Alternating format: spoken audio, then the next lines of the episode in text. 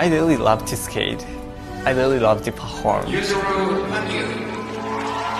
I want to skate with my hands. I'm never feeling like a champion. I'm always challenger. He has way of owning the stage like certain rock stars do. Absolutely extraordinary. And that is why he's The Olympic champion. Olympic champion brings it. so strong, so invincible. One of the greatest figure skaters of all time. Everything for skating.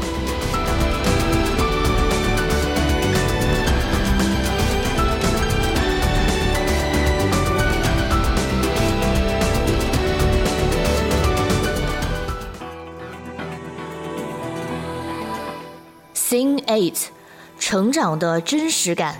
二零一四年世界锦标赛，二月二十五日，羽生结弦从索契冬奥会凯旋，成田机场里粉丝蜂拥而至，欢迎日本选手代表团的归来。在周围人还在为索契冬奥会夺冠而沸腾时，羽生脑子里想的却都是世界锦标赛的事。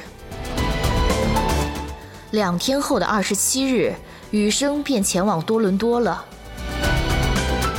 索契冬奥会后，由于扁桃体红肿和发烧，羽生没怎么能参加训练。为了世界锦标赛，他想尽快集中精力训练。世锦赛之前那段时间，情绪很高涨，也许是因为比起准备奥运会时，花了更多精力练习自由滑。所以短节目的训练量相对少了一些，但我特别想滑出零失误的自由滑。这个赛季中，他切切实实地完成了一直以来所追求的健康管理和保护身体的目标，但也有没能达成的目标。羽生希望在接下来的世锦赛的自由滑上，一定要完成后内结环四周跳和后外点冰四周跳。为此，他要好好确认身体已经记住了节目里的体力分配和呼吸方法等要点。还有更重要的是，不受周围环境的干扰，集中精力滑完短节目和自由滑。二零一三至二零一四年赛季最后的大赛——世界锦标赛，在奇遇的超级竞技场举办，连续数日座无虚席，超过一万两千名观众观看了比赛。三月二十六日，男子单人滑短节目比赛，陈伟群和高桥大辅没有参赛。这对羽生结弦来说，意味着首次作为最有希望夺金的候选人参加世锦赛。然而，最后一组第二十九个上场的羽生在四周跳时摔倒，只拿到了九十一点二四分。最终，继听田树、费尔南德兹之后，羽生的短节目排名第三。今天没有发挥好，所以不是很开心。我甚至有点生自己的气。自由滑上，我一定会力求完美的，那样我才能开心起来。奥运会上自由滑的表演，我也不是很满意。在加拿大时，我已经自虐式的训练了，然而真到了世锦赛，我却出了这样的失误，短节目只拿了第三。我无法原谅现在的自己。为了后天的自由滑，比起过去，我想还是牢牢把握住现在吧。有这么多日本观众热爱花样滑冰，他们前来观看这场除了日本选手，同时齐聚世界各国滑冰选手的世锦赛，又会认识很多之前不知道的滑冰选手。作为一名滑冰选手，我感到很欣慰。虽然我的表演并不好，但能在众多观众的守望中滑冰，我觉得自己是幸福的。二十八日的自由滑上，羽生第二十一个上场。在这个赛季最后的自由滑上，他完成了花费两个赛季一直苦苦追求而不得的后内结环四周跳和后外点冰四周跳。不仅如此，他的其他跳跃也实现了零失误。最终，他以一百九十一点三五分自由滑排名第一，总分二百八十二点五九分，排名第一，拿到了人生中第一个世锦赛冠军。冬奥历史上过去六十六年以来最年轻的男单奥运会冠军羽生结弦。首先看技术分，他在技术分这一项上就把在短节目上差的四分追回来了。刚才给大家说过，他要想拿金牌，夺得这次的世界冠军，他必须要划出目前国际滑联的本赛季的自由滑最第二高分。当时他是在本赛季大奖赛总决赛上划出的一百九十三点四一那样的水平，才可能超过听田树。而在那场比赛当中，羽生结弦还是在跳跃动作扫湖四周摔倒的情况下拿到的一百九十三点四一的国际滑联第二高分，第一高分是陈伟群。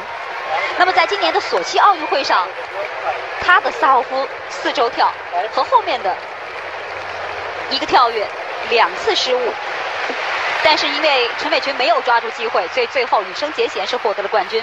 刚才他完成了。全部的动作，这两次曾经为他拿到过奥运会冠军和国际滑联第二高分的动作，他这套节目把所有的失误都完美的回避掉。这套动作他就是要证明，不管是在俄罗斯还是在日本，我都是冠军。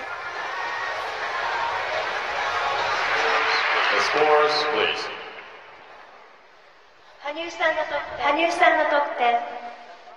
二百八十二点五九分，获得了冠军，总分第一名。自由滑时，我感觉时间过得很快，实际上有很多地方我都是撑过来的，算不上完美。 我很高兴能在这个赛季最后一场比赛上表演《罗密欧与朱丽叶》这个节目，并且站着表演到了最后。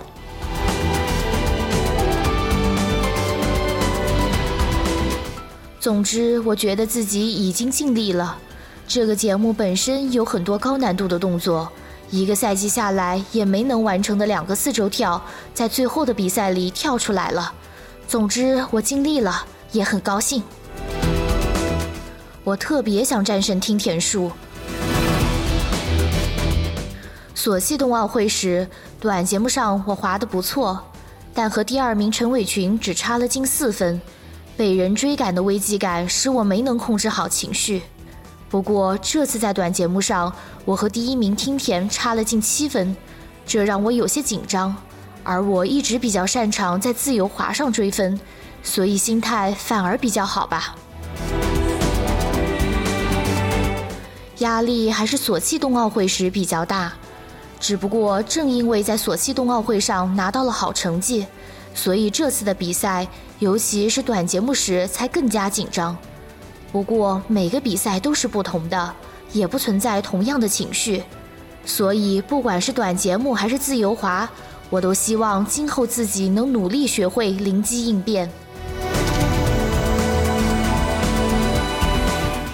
赛季最初的芬兰杯上，我把后内结环四周跳加入节目中，并成功的完成了。自由滑上也几乎实现了零失误。我觉得这次的比赛总算让我回到了当初的起跑线。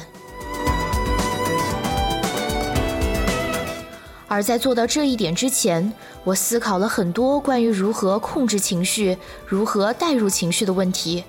我也时常读些书，积累一些理论，然后再去思考这些问题。但不仅仅停留在理论阶段，在理论外很好的控制情绪，重视自己的情绪，这才是这次比赛最重要的地方。一次次的比赛让我不断成长，而这次我觉得是最让我有所成长的一次。三十日参加完表演滑，羽生结弦的第一个奥运赛季也落下帷幕。这是一个全力以赴、思考良多的赛季。十八岁后半到十九岁前半，羽生将大奖赛总决赛、全日本锦标赛、索契冬奥会、世界锦标赛的金牌都收入了囊中。